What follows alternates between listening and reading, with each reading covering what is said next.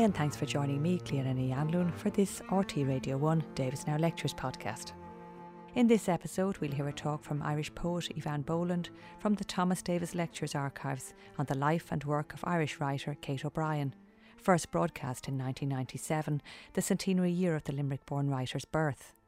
Boland recalled her one and only meeting with Kate O'Brien and how her appreciation of O'Brien's writing grew over the years and how, while it reflected another time, broke important new ground in its literary portrayal of the lives of women in particular.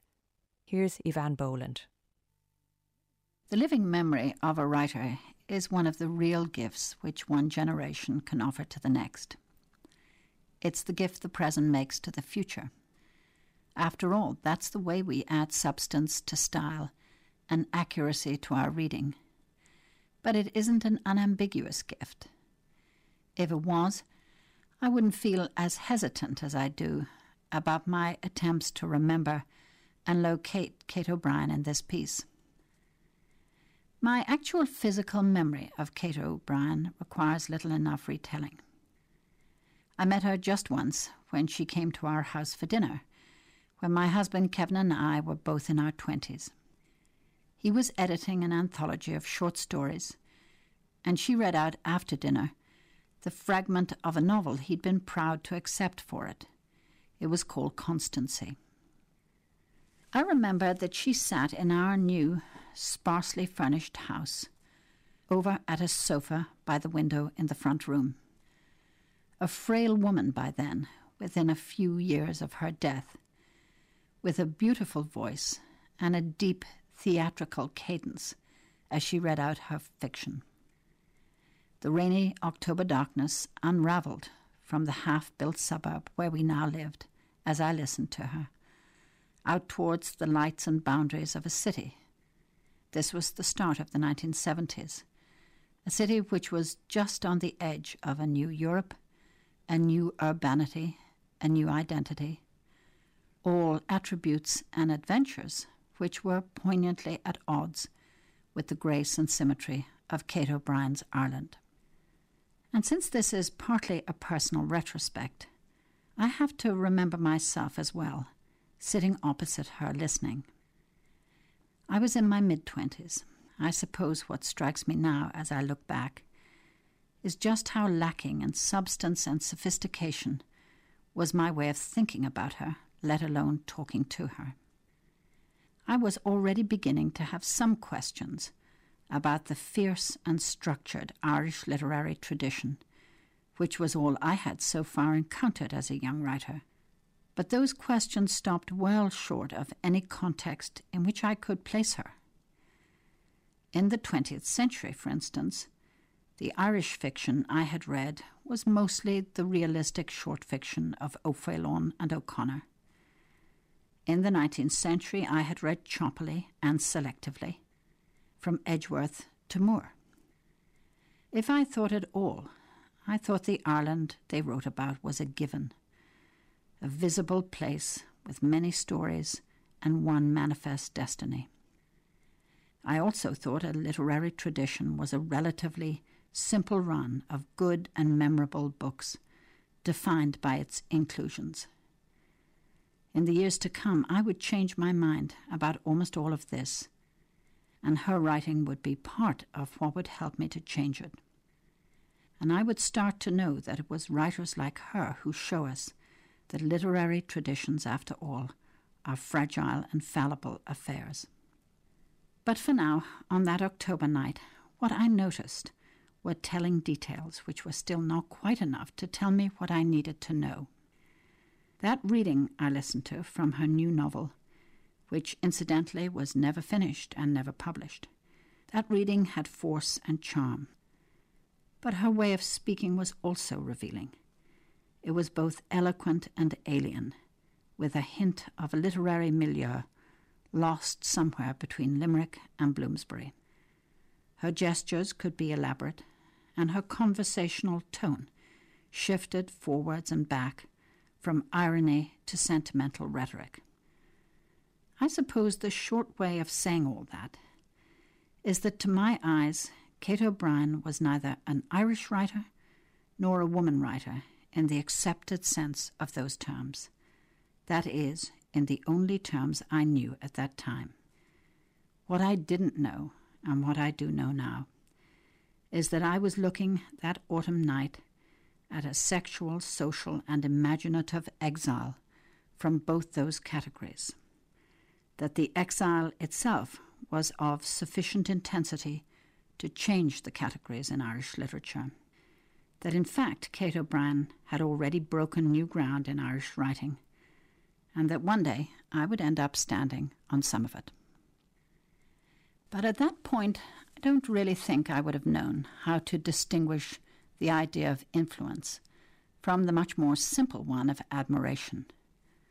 I certainly admired her, but probably as a reader at that point rather than a writer.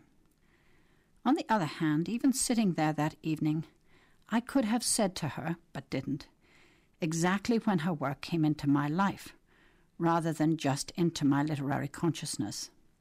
And the fact that it had had something to do with this very new house she was sitting in. About ten months earlier, nearly a year before the dinner I'm remembering, we had moved out to the house from a flat in Raglan Road. The moving day was as bleak as moving days usually are. All our books were in cardboard boxes. All our clothes were in suitcases. Our coffee mugs were upside down and wrapped in newspaper and tea chests. It was the heart of winter, and the day of moving was cold, glittery December. Like everyone else, I had dreaded moving.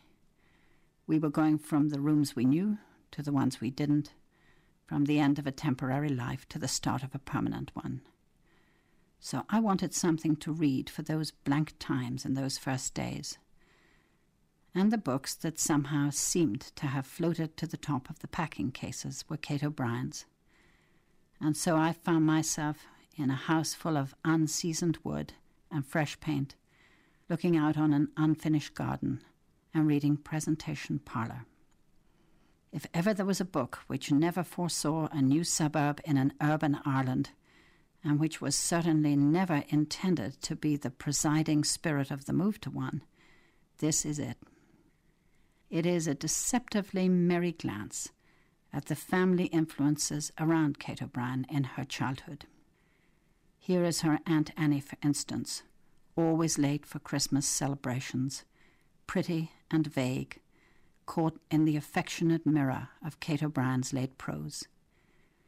Here is her grandfather Thornhill, a Cromwellian descendant, who married a good looking Cork woman in 1862, but not by Kate O'Brien's somewhat exacting standards good looking enough.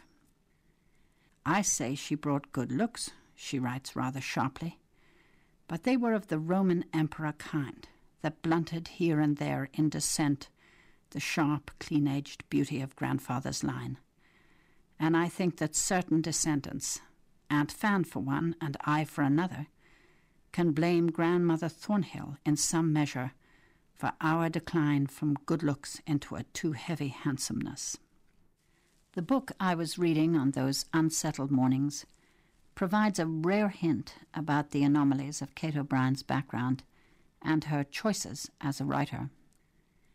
Her mother's origins in Kilfinane, for instance.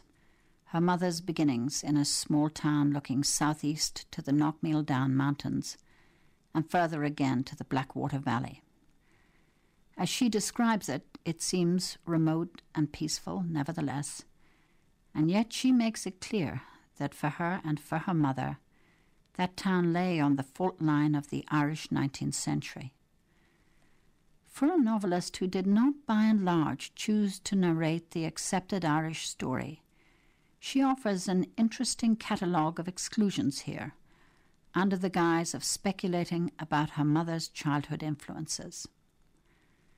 From the 1840s, she writes, through the potato blight, the famine, the emigrant trail to the coffin ships at Queenstown, on through the pitiless fifties of starvation, eviction, and hatred, the agitations and despairs of Fenians and ribbon men, to the wild hopes of the land wars and the land league, the flame of courage lighted by Davitt and Parnell. In those, any child growing up in a poor or country place on the land or in a little town, would be aware by more than hearsay of fear and misery and of the savageries of social injustice. Kate O'Brien's mother died in her 30s, leaving her and her sisters orphaned. This retrospect on the possible influences on her mother's childhood is an odd tour guide about what she didn't write about. Apart from some references in Without My Cloak and occasional asides in other books, she did not join the community of Irish fiction writers from George Moore to Mary Lavin who tried to unravel the effects of just those things she lists above the potato blight, the famine, the emigrant trail, she did not take the road her mother's childhood memories might have opened backwards into Irish history. Why not? There are some other clues in Presentation Parlour, and they are worth looking at. Here, for instance, is a portrait of her father. He was short, stocky, Roman headed, she writes, with thick, close cut dark hair, bright blue eyes, and a clipped moustache. He dressed well in tweed cutaways. His hands were freckled, expressive, and well cared for.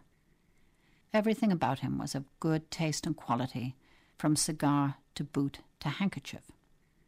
He had superb teeth, and all thirty two of them went down with him into his grave in his sixty third year. This is Kate O'Brien's father. When his father an ambitious and successful horse breeder in Limerick, manages to arrange the marriage between his son and that young girl from Kilfinane, the aura is of a new prosperity. Now, here is some more information about her father on the eve of his marriage. He was a romantic, she says, a man of imagination. He had bought some historic O'Brien diamonds from the house of the Earls of Clare and had had them set in a ring for Katty. When I was young, there was a certain mystery about the way in which Kate O'Brien's work was received. It wouldn't be right to say it was dismissed, but neither were the most serious claims made for it. In fact, all the dangerous adjectives which diminish an achievement somehow clung to it. It was too Galsworthian, too Catholic, too social, too sentimental, its means were good, so the argument went, but its ends were slight. The canon of Irish fiction, which ironically even then was more volatile and open than the Irish poetry I knew better, navigating a territory as it did between its reference points of realism and experiment, shifting its vocabulary from Frank O'Connor to Myles na gCopaleen. Nevertheless, that canon seemed to have no categories in which to enfold her, and no language with which to admit her. The reasons for this aren't immediately easy to find. They have something to do with audience and the expectations of fiction in a new society, I'm sure. But they also have something to do, I've no doubt, with those two contrasting quotations I've just read. Here, on the one hand, is the Ireland of a broken century, which her mother may have been a mute witness to in Kilfinane, those dark stations of famine, emigration, poverty, repression. But here, on the other hand, are the O'Brien diamonds, the polished features and impeccable hands of her father, the women of her immediate family who figure in presentation parlour, dressed exuberantly in Anglophile silks and always ready to search out the most fashionable hats. In fact, Kate O'Brien makes no bones about these contradictions when she discusses her light hearted Aunt Annie. That is why I refer here, she writes, to the public woes of the land war and of Parnell, which were the backcloth of Aunt Annie's happiest years, because in later life I never heard her mention either. Nor, of course, did I ever hear of any other of my aunts speak of Parnell. But as I knew how very deeply and angrily Mary and Fan in the convent felt, and remembered evictions and land wrongs, often as a girl I wondered how much or how little that so near past had meant to Annie. I never heard. Let me backtrack now a little bit and for a purpose. Let me create again that winter morning, sitting in my new kitchen, looking out on that garden. Let me try to infer the awkward Ireland of raw and practical purposes which reeled out from my house to the very edges of the Dublin foothills. That mushroom 1970s country of overnight housing, European finance, and a new struggle for prosperity. And here was I, who would live in the midst of that, who would bring my children up in it, reading about another Ireland. How much was that other Ireland a true part of Kate O'Brien's achievement? How much was it a central part of her theme? I think this is where I first really entered Kate O'Brien's work. At this exact point, where she refused to make her characters, her relatives, her remembered connections speak about an Ireland which existed more eloquently in their silence than in their speech. I had grown up seeking out and reading the ready made statements of Irish realistic fiction, Guests of the Nation by O'Connor, the early fictions of O'Faolain. It was a fiction of its time and place, stating its purposes clearly and eloquently. But here was a writer prepared to go back to the most ambiguous truths about a country. This is what delayed her recognition, I'm sure of it. Her Ireland was full of shadows, registering that swift and amnesiac arc which leapt suddenly from the sorrows of Kilfinane to the O'Brien diamonds, with seemingly nothing in between. But there was something in between. There was a class which Kate O'Brien understood, which she had emerged from, and which she clearly understood to have made the world at a price a world of increasing wealth and uneasy conscience, where the women wore stays and rouged their cheeks, had their clothes made by Dublin dressmakers, and tried to forget the hauntings of the past. This was Catholic Ireland. It was never nationalist Ireland. Steadily, obstinately, as she recorded, it had shut out the cacophony of the times.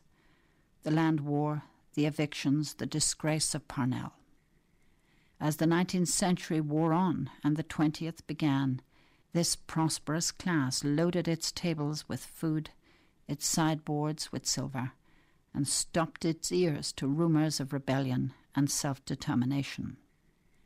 She may have romanticized them in Without My Cloak, but she certainly didn't in the anteroom. Years ago, quite by chance, I saw a short television interview with Frank O'Connor. In it, he spoke about the craft of fiction, his fiction. He was asked about the sorts of decisions he made when he came to create his characters. And he singled out a story of his called The Mad Lomasnes. It was part of what he intended, he said, to show how, in the confined spaces of small Irish towns and small communities, there could be big spirits and big minds and restless individuality. I've had to paraphrase him here, of course, but not much. At the time, what he said struck me deeply. There is something romantic and generous about that kind of Irish fiction. The sort of narrative to which by now it must be clear I do not think Kate O'Brien belongs. There is something romantic about it because it puts a collision course between the power of place and the force of individuality. And there's something generous about it, because it is attentive to the dramas of a small country in a century crucial to its self determination. The problem really is that for far too long, those familiar adventures in prose and self discovery have been allowed to formulate the questions and definitions around Kate O'Brien's achievement. And so we missed far too much of it for far too long. Kate O'Brien is not about the collision course between place and spirit.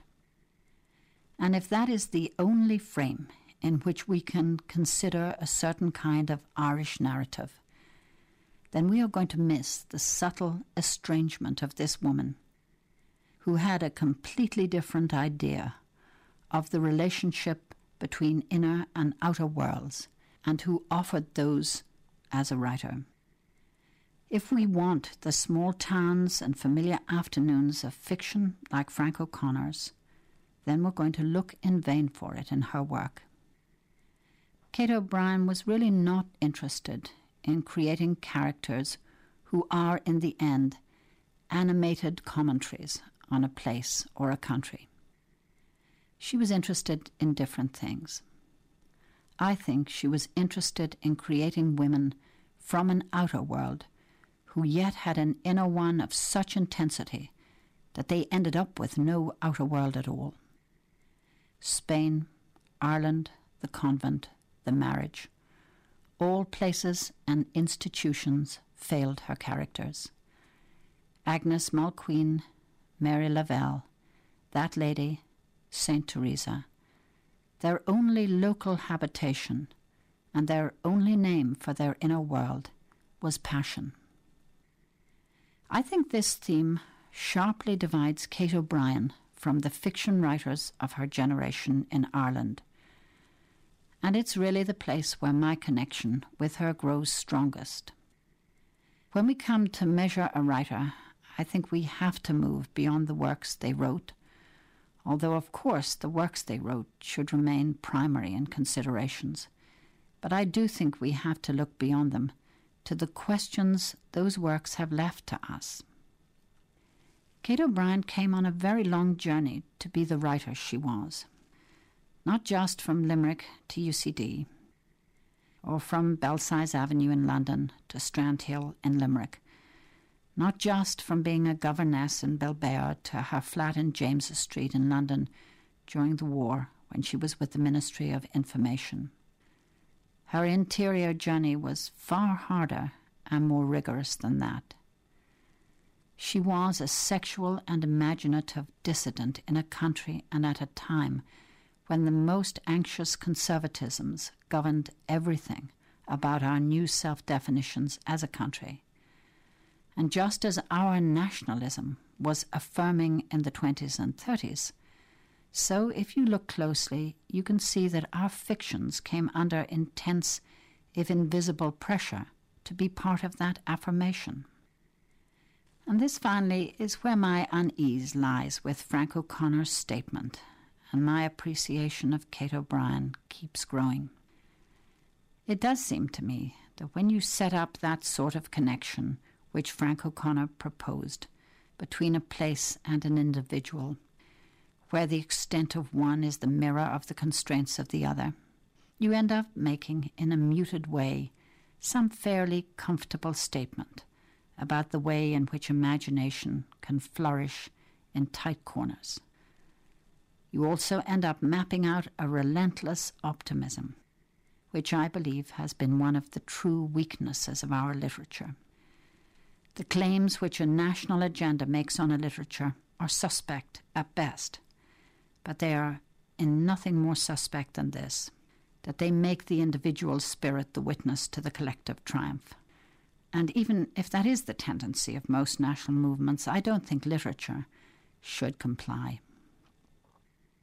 To be fair, the idea of the affirming relation between place and imagination has been almost forced on our literature by our history, and yet that in itself may be a good reason to resist it, and Kate O'Brien did. Her portraits of women in her best work are deeply and powerfully pessimistic. They show how little chance there was for the inner world of her women, filled with dreams and questions as they were, to find any outer world to repose in at all. And so passion consumed the difference, and passion burned away the distance. Agnes Mulqueen at the end of the anteroom, which may well be Kate O'Brien's best and darkest book. With her mother dying in a room upstairs in the old house, Agnes Mulqueen stands in the garden at Mellick, thinking of all the betrayals that are going to be involved if she gives way to her passion for her sister's husband. She has come out there in the frosty starlight to discuss with Vincent, this husband, the maze of impossibilities which their feelings are leading towards. Towards the end, she realizes the sheer absurdity of having the freedoms she needs to flourish. Then she understood her sentimental mistake, the book says. There was no pacification here, no freedom. There was no such thing she ought to have known as kissing him goodbye and saying, God bless you. Love had been painful in fantasy, but here, in its clumsy truth, it was anguish, with the worst of it that its moment must pass. Agnes Mulqueen is just one example. There are other women in Kate O'Brien's fictions who are shown to be at risk, or at least cut off and stifled, but not because they didn't speak about Irish history, or had their dresses made in Dublin, or failed to be articulate witnesses to famine or emigration. No.